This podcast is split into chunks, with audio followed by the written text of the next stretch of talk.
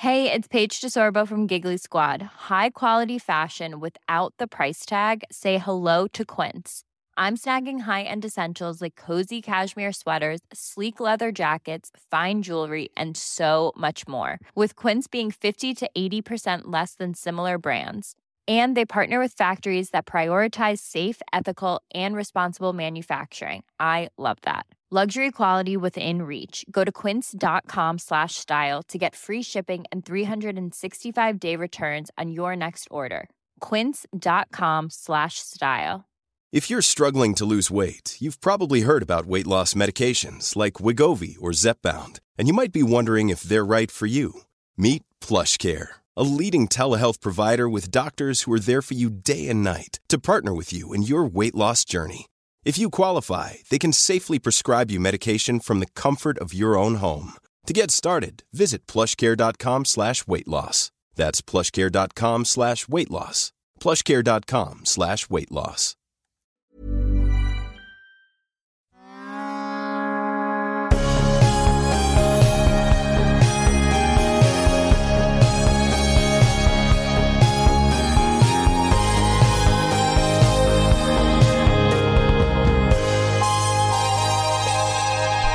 Välkommen till vår podcast Uppstickarna där vi, Johanna Snickers och jag, Karin Bäcklund, möter framgångsrika kvinnliga tankeledare som sticker ut i samtal om bland annat karriär och kommunikation.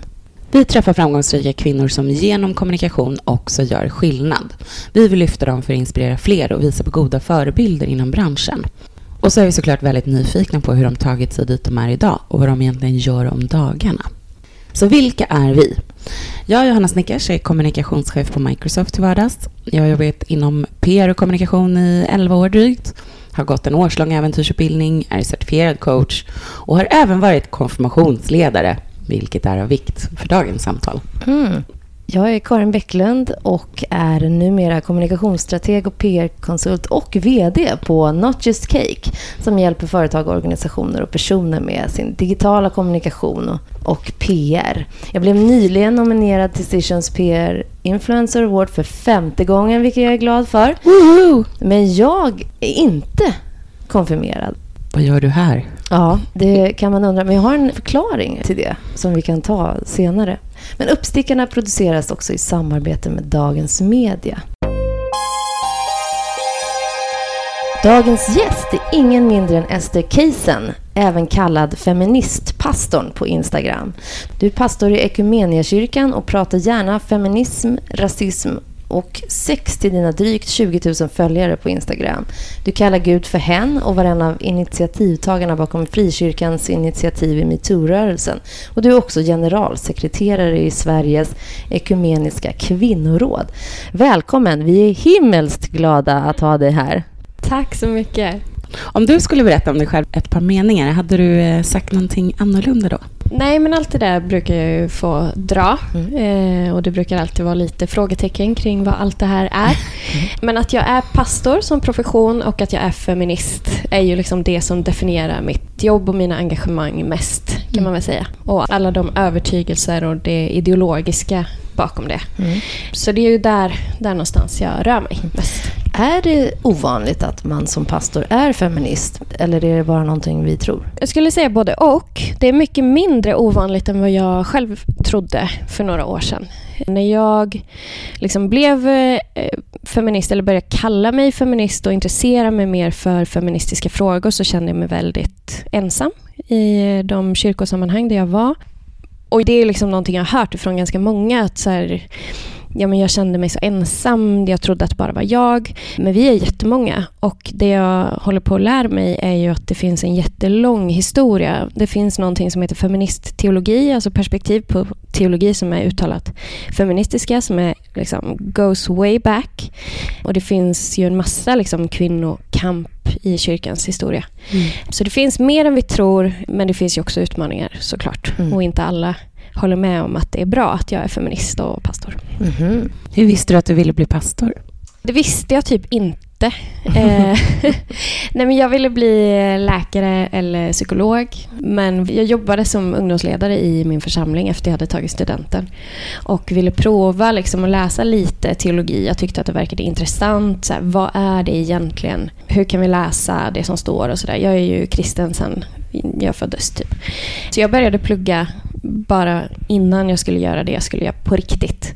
Men då fastnade jag. Jag är supernördig i teologi, tycker det är jätteroligt och insåg att så här, som, som pastor får jag jobba dels med existentiella frågor, med teologi som ämne, men också med ledarskap, alltså kreativa utmaningar, jobba med människor.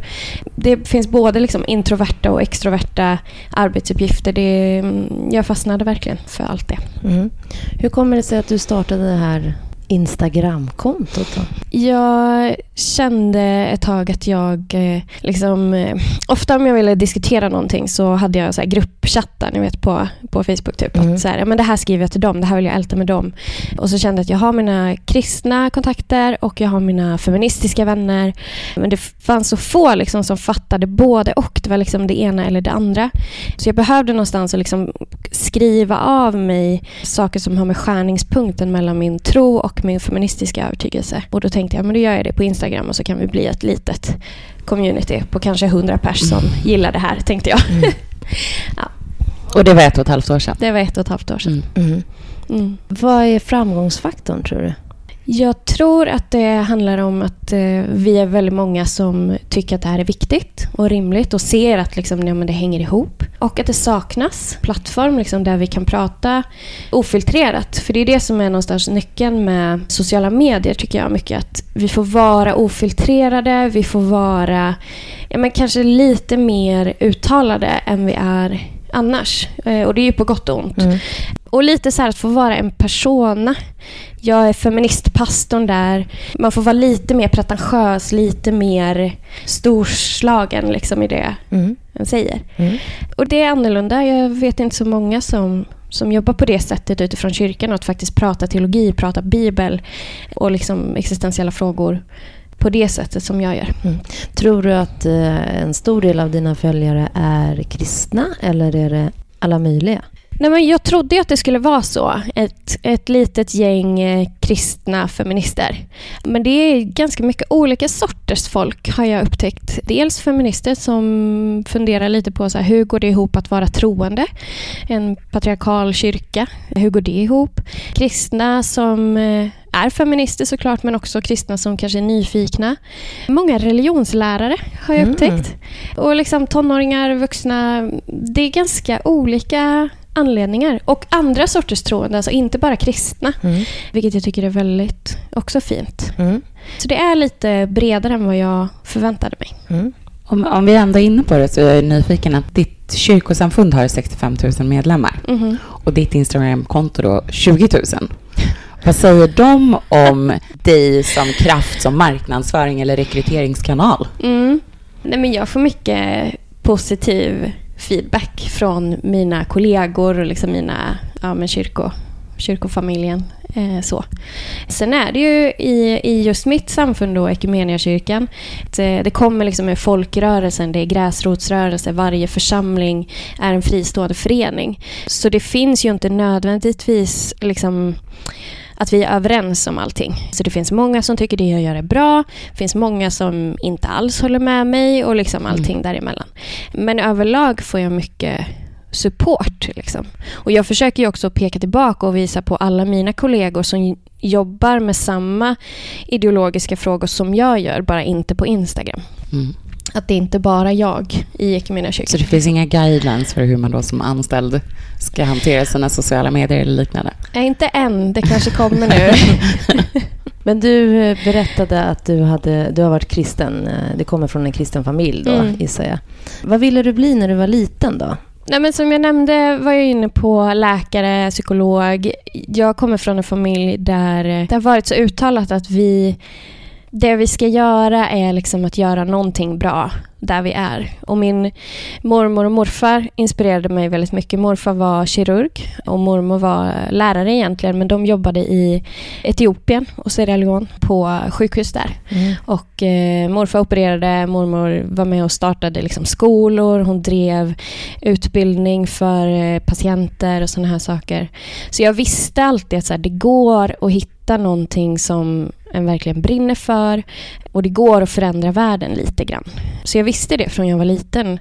Och jag är uppväxt i Värmland men visste alltid att ja, men, jag kanske kommer vara någon annanstans. Det finns så mycket möjligheter. Mm. Så det handlade nog bara om att hitta vad är det jag vill göra?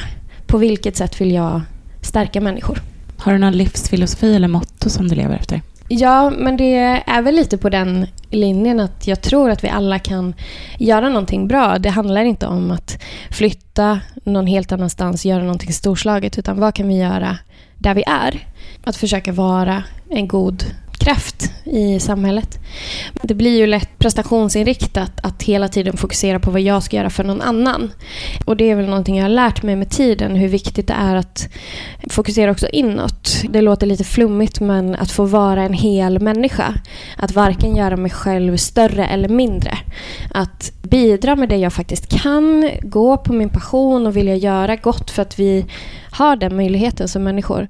Men också att få låta mig vara skör, få vara en livsnjutare, bara tänka på människor jag älskar eller bara vara.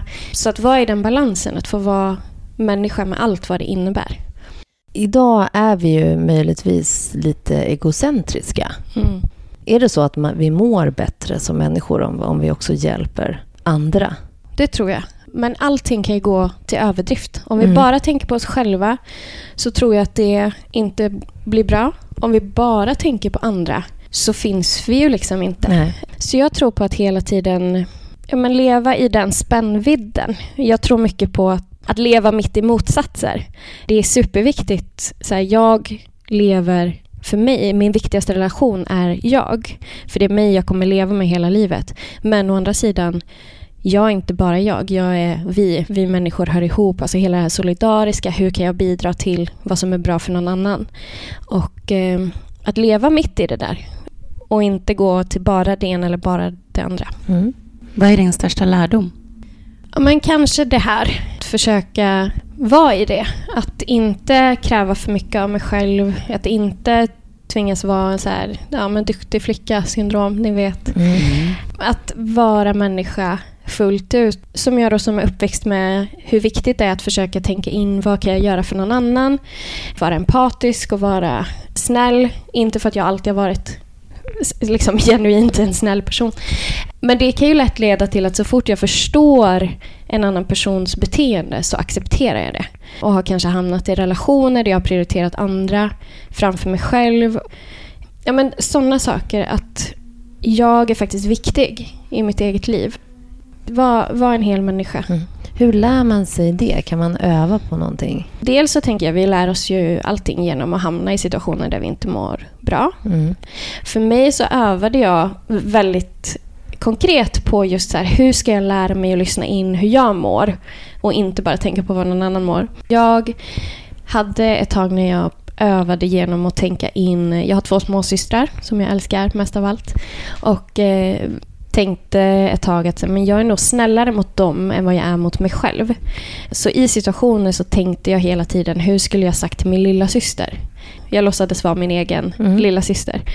Så jag tänker man kan hitta så knep. Hur kan jag göra för att vara snäll mot mig själv om jag kräver för mycket av mig själv? Mm. Men det går ju också att göra motsatt. Om jag tror att nej men jag kan inte, eller vem är jag att, att då stärka sig själv? Och tänka, men hur skulle jag pusha någon av mina kompisar och säga, jo det är klart du kan. Mm. Att, um, att utgå ifrån, hur behandlar jag någon annan som jag faktiskt behandlar väldigt bra? Mm. Och försöka behandla sig själv. Så. Mm. mm. Den är bra. Din största fuck-up då? Dels tänker jag att det handlar om de här långsiktiga grejerna, det är lätt att peka på en stor händelse. Mm. Men att kalibrera liksom ens vardag mellan jobb och privat, att prioritera klokt liksom hela tiden, inte ta på sig för mycket och sådär. Och där hamnar jag ju lite snett eh, hela tiden, som Mm. vi alla gör. Alltså Mm. hur hittar jag en bra balans? Men jag menar den största händelsen, och det är ju privat men har ju också påverkat hur jag jobbar, är ju att jag var ju gift. Och eh, jag är ju från frikyrkan där man ofta gifter sig ganska tidigt. Mm. Eh, och vi skilde oss när jag var 25. Mm. Och jag skulle inte kalla det för en fuck-up egentligen, för att det är en av de viktigaste erfarenheterna jag har. Men det var ju väldigt, väldigt tufft och har verkligen påverkat mig Mm. till det bättre. Och vad är din största framgång? Rent eh, jobbmässigt tänker jag att det är ju dels Feministpastorn Instagrammen och en konferens jag har varit med och startat i Göteborg som heter En dag om kristen feminism. Mm. Som har blivit en jätteviktig mötesplats. Och där är också olika kristna samfund med. Ja, precis. Det här ordet ekumenisk betyder ju samling av olika sorters kristna Mm. just. Eller sen mellan gränserna. Så det är superspännande. Mm. Kul. Har du några viktiga erfarenheter som du skulle vilja dela med dig av till ditt 18-åriga jag? Mm. Det är ju alla de här grejerna vi har pratat om egentligen. Det här, du får vara en hel människa. För jag hade ett, ett väldigt driv liksom, redan som 18-åring. Att jag var fokuserad på vad jag ville göra i framtiden och liksom alltid varit så här framåtblickande. Men att få säga då att du måste inte vara mer än en människa. Du är ingen maskin, du är en person. Men också så här, du måste inte vänta på någon. Mm. För det är en sån grej som jag lär mig hela tiden. Att, och särskilt när vi jobbar med så här kvinnofrågor. Det gjorde jag ju inte som 18-åring. Men att det är så lätt att tänka att vi måste vänta in att alla ska med. Och hela det här diplomatiska sättet att tänka. Att så här, vi måste inte vänta på någonting. Vi måste inte vänta på någon annan. Utan vi kan göra det vi tror på. Mm. Så, så här, kör. Hade du gift dig med facit i hand? Hmm. Jag skulle säga ja och nej. Jag eh, har ju blivit bättre på att, eh, att vara klok i relationer. Vem jag är, vad jag accepterar av en partner, vilka krav jag ställer. Där har jag ju blivit bättre. Men samtidigt är det till stor del på grund av mitt äktenskap som jag lärde mig de här grejerna. Och det som var så viktigt med skilsmässan för mig var ju dels att jag lärde mig ta ställning för, för mig själv. Det här mår jag bäst av och jag måste ta det här beslutet oavsett vad det gör med honom. Men det har också lärt mig det här hur det är att bara må skit. För Mm. det var ju en superjobbig erfarenhet. Och det är en så viktig erfarenhet för mig det här att hantera mig själv när jag är på botten. När jag verkligen är skör och att tycka om mig själv då, att ta hand om mig själv då. Så jag skulle ju inte vilja vara utan det. Nej. För det har gjort mig mycket tryggare, mycket mer grundad och, och mer liksom ödmjuk inför att livet är fantastiskt vackert men också väldigt tufft ibland. Och att liksom leva i det där. Och att inte försöka undvika det som är tufft utan det formar oss. Mm. Vad är framgång för dig? Jag har en, en eh, faktiskt liten så här lapp på mitt kontor, eller jag hade den i alla fall, där det står rätt person på rätt plats vid rätt tidpunkt av rätt anledning. Och jag tänker att det handlar om det, att, att vara i fas, att vara i någon sorts nerv där det händer. Alltså alla personer är ju rätt någonstans. Men att just hitta sitt sammanhang. Så här, här är jag verkligen i det jag brinner för. Här är jag i något bra och det blir, det blir fart och det blir, ja, det blir bra. Men också just det här av rätt anledning-grejen. Att jag gör det inte bara för att man ska göra karriär. Mm. Utan så här, för det här driver mig. Så värderingar är viktigt för dig då? Ja, ni hör ju allting Mm. ni frågar blir lite, lite flummigt. Nej, men värderingsdriven, då är det ju verkligen av rätt anledning. Mm. Mm. Vilka drivkrafter har hjälpt dig att ta dig dit du är idag? Då? Var kommer ditt driv ifrån? Dels kommer det väl ifrån eh, liksom hur jag är uppväxt. Mina förebilder jag har haft när jag var liten, förebilder jag har idag. Men också att jag, jag är sån här. Jag vill leva där det liksom bränner till. Jag vill leva med hjärtat och vill jobba med hjärtat. Det är det som är så klurigt liksom med mitt, mitt jobb. Att det är inte bara ett jobb utan det är verkligen en del av vem jag är. Och jag har nog alltid velat vara i det. Och sen att, nej men att jag har åtminstone lärt mig att vara ganska orädd. Mm. Men på tal då om eh, förebilder. Ja. Kan du nämna några? Ja, det är väldigt lyxigt att vara jag för jag träffar väldigt mycket intressanta människor och tycker det är fantastiskt att få se så många personer där jag kan se men den här personen kan göra det, det kan jag ta till mig. Så det finns hur många som helst. Jag nämnde min mormor och morfar, mina vänner, alltså det finns supermånga. Men eh, jag tänkte på mentorskap. Mm. Och förebild och mentorskap hänger ju lite ihop. Mm. Men jag hade, när jag jobbade i Göteborg, en eh, pastor som var min, min mentor. Mm. Och hon är 40 år äldre än mig och har jobbat som sjukhuspastor i en massa år. Alltså pastorsjobbet kan du ju ha på lite olika sätt. Mm. Och i det jobbet så lever du väldigt nära livet och döden. Hon hade jobbat mycket med sorgeprocesser i familjer där man förlorat en anhörig. Så hon har verkligen erfarenhet av väldigt, väldigt svåra, mörka situationer. Mm. Och var väldigt liksom, fin i det, väldigt ödmjuk i det. Samtidigt som hon är en av de största livsnjutarna jag har träffat. Mm. Och hon kunde gå från att sitta i samtal med människor och sen gå på manikyr och shoppa med sina vänner och att inte låta det ena ta över det andra. Mm. Att du får vara med hela hjärtat i en tung situation men du får också njuta av livet. Mm. Och hon lärde mig väldigt mycket om just det där att ja, men du får vara helhjärtat på båda platser. Du måste inte välja. Ska du jobba med svåra frågor så måste livet vara grått. Liksom, utan du får vara glad och ledsen. Ja, du får vara en hel människa. Mm. Mm. Gäller det som feminist också? En del har i alla fall åsikter om kanske hur man ska vara som feminist. Mm. Ja, men feminism handlar ju om att ge alla människor möjlighet och liksom möjlighet till inflytande och makt över sitt eget liv. Att du ska få kunna välja. Och vi är ju olika som personer. Det handlar ju inte om att hitta en mall för alla. Mm. Men alla ideologier riskar ju någonstans att, att bli så, att det blir en människomall. Mm. Där är ju kristendomen likadan. Mm. Liksom, att ja, men, så här är bästa sättet att leva. För mig handlar det om att, att frigöra människor till att blomstra. Mm. Och för vissa handlar det om att driva kampen, stå på barrikaderna. Jag älskar ju sånt. Jag älskar människor som bara bråkar sig fram och tar plats och inte ber om ursäkt. Och... Men alla är inte såna. För någon handlar det ju om att bara få, få vara. Bara få gå till jobbet, gå hem, kolla på Netflix. Att frigöra människor till att leva så som vi vill och må bra av. Så man kan vara feminist hur som helst helt enkelt. Skulle kanske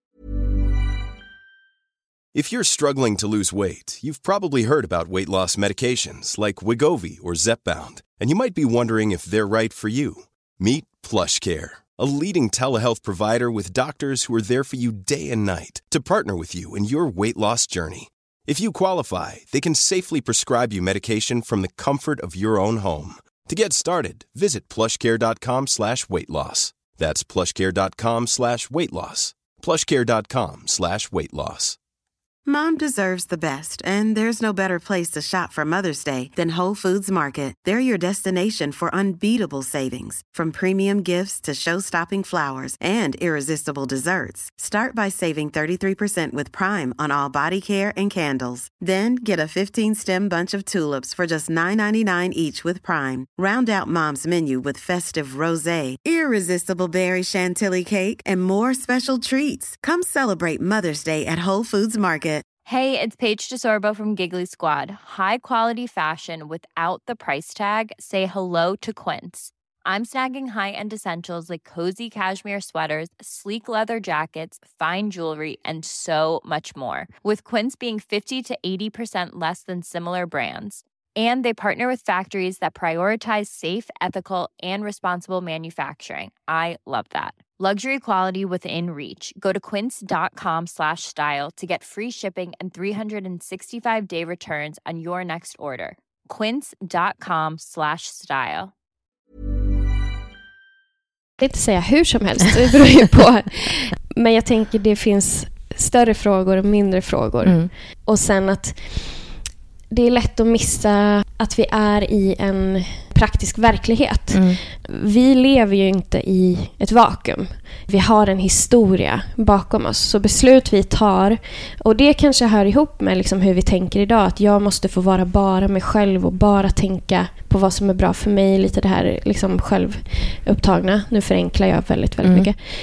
Men det är viktigt att komma ihåg vart vi kommer ifrån. Alltså jag som kvinna, jag har ju alltid fått välja själv vad jag ska plugga, vad jag ska jobba med och vem jag ska träffa. Och liksom. Men det är inte länge sedan det såg annorlunda ut. Alltså hur tar jag också vara på generationerna som har gått bakom? Mm. Att ha en historiemedvetenhet. Mm. Och det kan ju påverka även sånt som är så små beslut. Mm. Så i det feministiska så tänker jag, eller i det mänskliga överhuvudtaget, att vi behöver ha en medvetenhet om hur, hur hamnade jag här? Mm. Inte ta sina rättigheter som självklart, utan fortsätta upprätthålla ett fritt samhälle till exempel. Mm. Jag har bara en fråga där. Mm. Jag ska gifta mig Ah. nå- någon gång. Det är ju segt att planera bröllop så att det går ju Ja. verkligen i slow motion. Men då lyssnade jag på en podd. Då kom den här situationen upp att eh, pappan följer sin dotter fram och liksom ger bort henne. Mm. Det är väl kanske inte termen man använder. Men, Mm. men för det är ju en sån situation som I kommer amerikanska filmer. Från, ja, så det, det förekommer ju också i Sverige. Ja. Eh, Där faktiskt pappan då skänker bort sin eh, dotter. Och det känns ju inte så framåtlutat. Vad, vad, vad säger du om det? Nej, men precis här så tänker jag att vi måste ha historiemedvetenheten. Mm. För en enskild person kan det vara, verka jätteromantiskt att leva upp till alla ens amerikanska ideal. Att få gå för den där gången med sin pappa. Och en kan ju tycka att det är fint. Men historiskt sett så är ju äktenskap en ekonomisk transaktion där en kvinna övergår från en mans tillhörighet till en annan mans tillhörighet. Mm. Ofta ingick ju så här brudgifter och sånt, så var det ju i Sverige. Jag betalar dig och så får jag din dotter. Och det är därför det ser ut så. Det är därför traditionen Mm. finns att en pappa överlämnar någon till en man. Jag visste inte ens att folk gjorde det i Sverige. Jo, Jo. för mig är det Det har helt... kommit eh, som en trend alltså. Ja. Ja, men och det är lite som den här diskussionen som är nu om kvinnors rätt att välja hemmafruandet. Mm. Och så här, att glorifiera den bilden. och där, Nu behöver vi inte gå in på det, men där tänker jag att det är viktigt att komma ihåg, utan att liksom, jag måste säga du måste göra si eller så, men att tänka på att vi människor är individer. Vi måste få ha individuell frihet, men vi är också del av sammanhang. Vi är del av strukturer. Mm. Vi är del av en historia. Och det har påverkat hur vi är som personer. Det har påverkat vad vi tycker om. Det är bara att titta på sex till Mm. exempel. Alltså vilka saker folk generellt tänder på. Var kommer det ifrån? Vems blick Mm. kommer det ifrån? Och då, då blir det helt plötsligt jättepersonligt. Ja, men jag gillar det här och det här. Och du behöver inte sluta gilla någonting. Men att hela tiden ha en medvetenhet om vart kommer det här Mm. ifrån? Varför, Varför? tycker jag om det Mm. här? Varför vill jag ha den här sortens bekräftelse? Varför vill jag... Ja. Mm. Och sen återigen, vi är också människor. Jag kan inte bara plocka ur mig själv ur allting jag är uppväxt med. Det har format mig. Mm. Jag måste inte bli någon helt annan, men så här, lite medvetenhet. Mm. Vad vill du bli bättre på? Att vara effektiv. Jag eh, jobbar ganska mycket själv. Och både i så här, jag frilansar lite och jobbar lite. Och effektiv tid. Att liksom göra det jag gör när jag gör det och vara närvarande. Att inte mixa för mycket. Det är väldigt lätt om man jobbar ensam att Mm. tänka att ja, men det här kan jag göra ikväll och liksom inte hetsa på. Och det tycker jag är svårt i att ha mycket eget ansvar. Liksom. Mm. Så att vara effektiv, för det gör också att, att den är närvarande. Och att jobbet och privatlivet inte flyter ihop för mycket. Mm. Har Instagram varit en, eller framgången för ditt konto, har det varit en sak som har fått igång dig att kanske bli egen? Ja, absolut. Det har det ju. Jag får en del uppdrag att liksom föreläsa och predika och prata och i massa olika sammanhang baserat på, på min Instagram. Så det är absolut. Mm. Kristendom eller liksom Mm. religion överlag i Sverige känns ju inte så himla populärt Mm. just eh, nu. Alltså jag, man hör ju att det är många som går ur kyrkan och, och, och så. Stämmer den bilden? Ja, alltså jag har ju själv blivit ganska förvånad Mm. över, för jag tänkte att jag ska driva feministiska frågor. Det är det Mm. som kommer provocera folk med mig. Mm. Men ju mer jag håller på så inser jag att det som provocerar folk mest med mig, det är ju att jag är troende. Mm. Hur kan du vara troende år 2018? Mm. Du verkar ändå vara en ganska smart person. Varför tror du på liksom gamla sagor? Mm. Vad är fel i ditt Mm. lilla huvud? Så religionens plats i samhället har ju blivit en av mina stora frågor att Mm. faktiskt prata om. Och inte minst vad gäller islam. Mm. För att det finns dels ja, men, ateister som tycker att religiösa överhuvudtaget är, är dumma. Men sen finns det också hela den här liksom, det rasistiska och det nationalistiska när personer som inte har någon aning om vad kristendomen är väldigt gärna använder kristendom som att det här är Mm. svenskt Mm. och ställer mig liksom emot mina muslimska vänner till Mm. exempel. Vilket jag inte liksom accepterar. Och att använda min plattform då som, som kristen och som pastor och att säga religionsfrihet är faktiskt inskrivet i vår grundlag. Mm. Att prata om de sakerna, att, att prata om vad är civilsamhället. Det finns en skillnad på stat, civilsamhälle och privatliv. Och i civilsamhället får trosuppfattningar plats, till exempel. Folk har liksom ingen blick på, på vad det här är. Mm. Men sen finns det också åt andra hållet när det var så många människor som kom på flykt för ett par år sedan till Sverige. Då var det ju kyrkorna som Mm. faktiskt hade beredskap, bland annat. Och moskéer och andra civila organisationer. Och då var det ju många som inte alls är troende alls som sökte sig till kyrkorna och sa hur kan jag hjälpa till, vad kan jag ge, kan jag vara volontär? Så det är hela tiden både och. Mm. Det finns ett ganska märkligt samtal, tycker jag, kring religion Mm. och det offentliga rummet. Mm. Men sen så är folk intresserade. Folk vill gärna hjälpa till i det som kyrkan gör bra. Och folk är mer andliga också än vad både kyrkan och samhället överlag Mm. För där tycker jag att det är intressant att det är många som säger att de är ateister, men Mm. att man kanske inte förstår vad det ordet innebär. Mm. Just att det finns många som är andliga. Ja, precis. Så det är liksom på något vis okej att säga. Men Mm. du ska inte då vara bekännande kristen eller någon annan religion. Men, du, Mm. Men eh, ja, det, jag tycker det är jättefascinerande hur det är okej att säga att man är inte- ateist men inte troende nu för tiden. Ja, Mm. precis. Och det går ju trender i allting sånt där och vilken sorts andlighet är liksom mer okej. Mm. Och sen är det många ateister som glömmer att det också är en livsåskådning. Alltså det är ett perspektiv på livet. Många Mm. ateister tror att de är ofiltrerade inför vad de ser. Men vi alla människor har ju liksom idéer och livsåskådningar som påverkar hur vi möter världen, hur vi möter andra människor. Och där är religion, eller tro, hur du nu vill definiera det, det är ett sätt. Men att vara ateist, att säga jag är helt säker på att det inte finns Mm. någonting övernaturligt. Mm. Det är ett sätt att möta världen.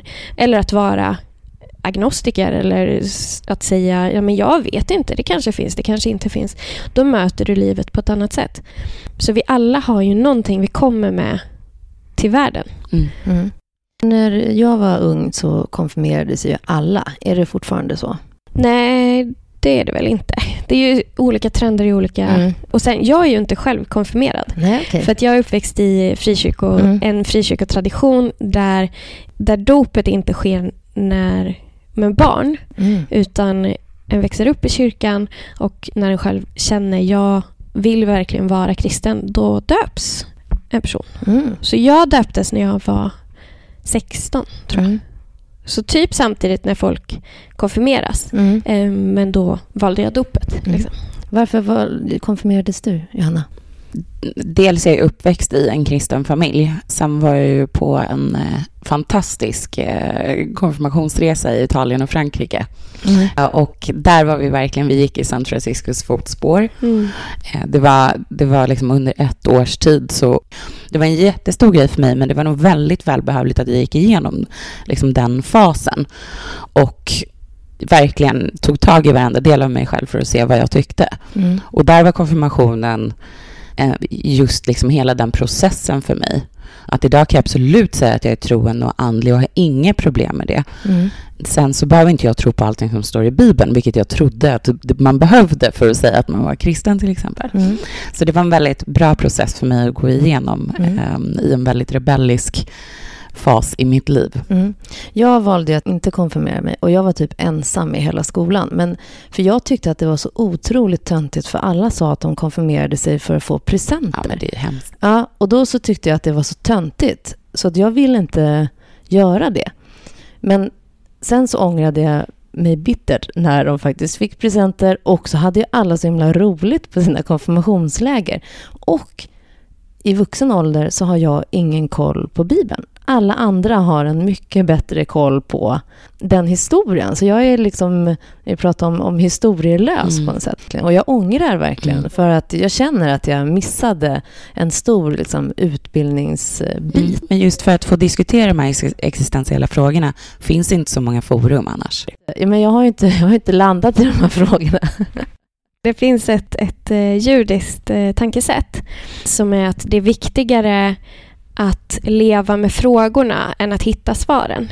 Mm. Och där tänker jag att det är så lätt att, att ha en bild av så här, kristendomen måste vara så här eller om du är övertygad feminist då måste det vara så här. Och det kan se så olika ut, det måste inte vara på exakt ett sätt. Men så här, lev med frågorna, våga titta på de stora frågorna Mm. och tro inte att du måste formulera någonting jättesmart jättesnabbt. Liksom, utan, men, men våga liksom titta på det, Mm. livsgrejerna. Mm. Ja, nej, men det var, väldigt, det var väldigt viktigt för mig att göra. Mm.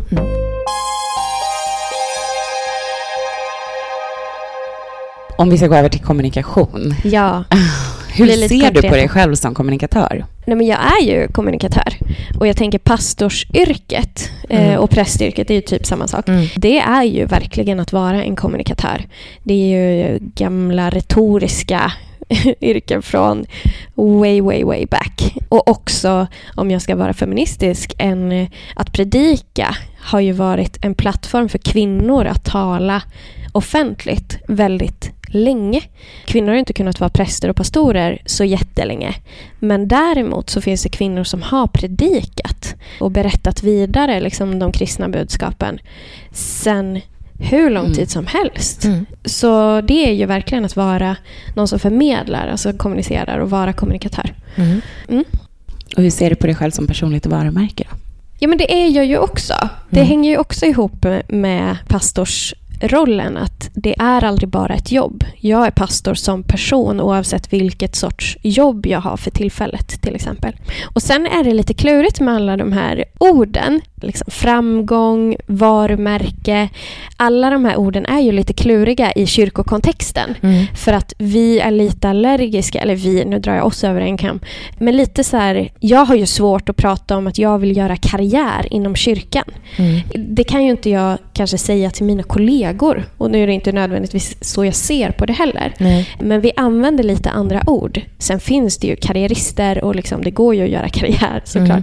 Men alla de här orden har vi fast i lite annan betydelse. Men det här att vara en trovärdig person i det jag kommunicerar, i den jag är, att leva som jag lär, det är ju att vara sitt varumärke. Mm. Och för mig som liksom lägger upp selfies på Instagram i pastorskrage och skriver om sex och mens och pekar finger och liksom, det är ju branding. Och det vet jag ju om. Men det kan vara lite klurigt att prata om det på samma sätt. Mm. Men om vi går till eh, feministpastorn då. Vad, Mm. vad är det viktigaste du vill förmedla? Det jag vill med min Instagram, det är att skapa trygga rum. Jag vill skapa en trygg plats för främst personer som kanske har en lite trasig relation till kyrkan, lite trasig relation till andra troende personer, vilket finns ganska många. Och jag vet att många av de som följer mig har just liksom svårt kanske att närma sig en kyrka, har en tro, längtar efter ett sammanhang men tänker att jag får inte plats där. Jag var där, jag fick inte vara kvar. Jag vet inte om de skulle acceptera mig. Jag skriver mycket om hbtq-frågor. Och där har vi verkligen mycket att jobba med i kyrkorna. Att vara en trygg plats för hbtq-personer. Men också för kvinnor. Alltså hur är vi som kyrka, inte bara en trygg plats, men en bra plats, en stärkande plats för alla människor. Vilket jag tänker att kyrkan i sin idé är. Och min Instagram är ju inte ett alternativ till en kyrka. Men det är ett sätt för många, och det här är väldigt fint, jag är väldigt ödmjuk inför det, att min Instagram får faktiskt vara en sån plats där många får möta kyrkan och höra saker som de aldrig fick höra i sina sammanhang. Det är därför jag försöker vara noga med att så här, säga förlåt till exempel för saker som kyrkan har gjort som faktiskt har skadat människor. Men också lyfta fram alla goda exempel. Det finns förutsättning. Teologi kan också läsas så här. Bibeln kan vara det här och visa en annan bild. Vilken är din målgrupp? Ja, men det är nog den främsta målgruppen egentligen. Personer som känner att kyrkan skaver på ett eller annat sätt. För att det känner jag. Jag utgår ju från mig själv och liksom vad jag hade behövt höra och vad jag fortfarande behöver höra. Jag älskar ju kyrkan. Jag vill verkligen jobba i kyrkan. Jag, det är det jag, det jag gör. Jag vill liksom bygga kyrka. Men det skaver. Det finns mycket som skaver. Kyrkans historia, kyrkans nutid. Så de personerna som känner att det skaver eller som också bara är nyfikna liksom, vill lära sig mer. Visa vad jag tänker att det här är också kyrkan. För det är lätt att vi tror att kyrkan är bara en sak. Den som hörs mest eller är mest provocerande i här, sin kvinnosyn till exempel. Då får det definiera vad kyrkan egentligen är. Men jag vill säga att här, vi är lika mycket kyrkan. Mm. Du har ju lyckats bygga ditt Instagramkonto till 20 000 följare på ett och ett halvt år som mm. vi sa. Har du några tips för någon som vill lyckas? Jag tänker att det handlar om att hela tiden utgå ifrån sin egen genuina drivkraft. Jag har ju inga tips till den som bara vill bli känd.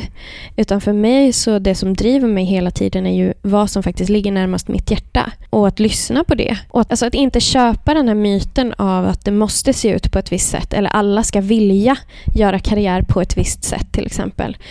Utan att verkligen titta på ja, men hur vill jag verkligen leva? Vad brinner jag på riktigt för? Vad är jag faktiskt bra på? Och att våga också se, jag är faktiskt bra på det här.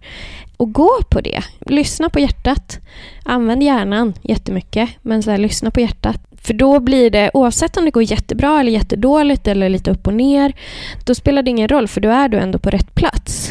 Det är ju jättejobbigt att vakna upp en dag och känna att ja, men jag misslyckades med planen jag hade och det var inte ens hit jag ville.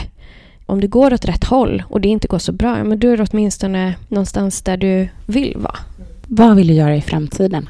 Om jag ska försöka vara lite konkret då. Jag skulle vilja skriva böcker. Jag skulle vilja starta en podd. Och en sån här dröm jag har är också att starta eller liksom vara i en församling där verkligen eh, alltså sexuell identitet, kön, allt det här inte är frågor. Alltså en genuint inkluderande kyrka också tycker jag det är väldigt intressant just det här med möten över religioner. Alltså hur kan vi samverka? Hur kan vi stärka varandra? Troende feminister. Det är ju inte bara kristna feminister utan det finns ju muslimska feminister, judiska feminister. Ja. Kan vi samverka? Kan vi stärka varandra? Mm. Hur vill du se tillbaka på ditt liv som gammal? Jag hoppas att jag har varit en snäll person. Och när jag säger snäll, det är ett så här underskattat ord, tänker jag. Att det, många tänker att det betyder mjäkig. Men att jag så här, genuint har velat göra fina saker och bidra med gott till mig själv och till de runt mig. Jag hoppas att jag har liksom skitit i saker som inte är viktiga skitit i folk som försöker stoppa mig utan att jag verkligen har gjort det jag vill, inte låtit någon stå i vägen och att jag har tagit mig själv på allvar. Tillåtit mig själv att vara lycklig, låtit mig själv vara en hel, hel människa. Och att jag har fått ha kul också. Alltså vara lycklig, spendera tid med folk jag mår bra av och älskar och sånt. Vi har en fråga från vår förra gäst och den är skulle du vrida tillbaka klockan om du kunde och bli 17 igen? Aldrig i livet. Nej. Jag förstår inte alltså, folk som säger att tonåren är liksom bästa tiden.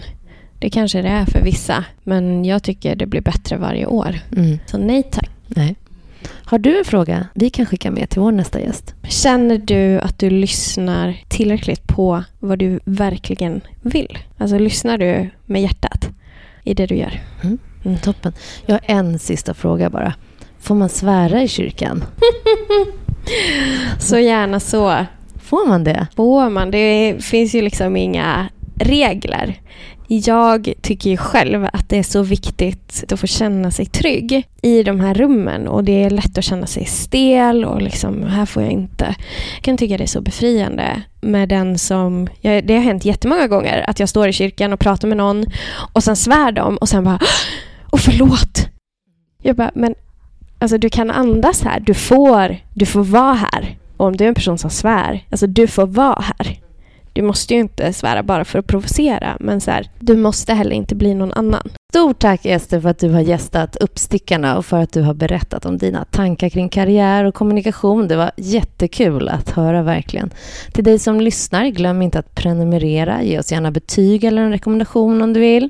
Du hittar oss även på Facebook och Instagram. Vi har inte riktigt 20 000 följare än, men du kan ju hjälpa till eh, på vägen. Hör gärna av dig med frågor eller önskegäster som du vill ha i podden. Stort tack för oss. Tack. Tack så mycket.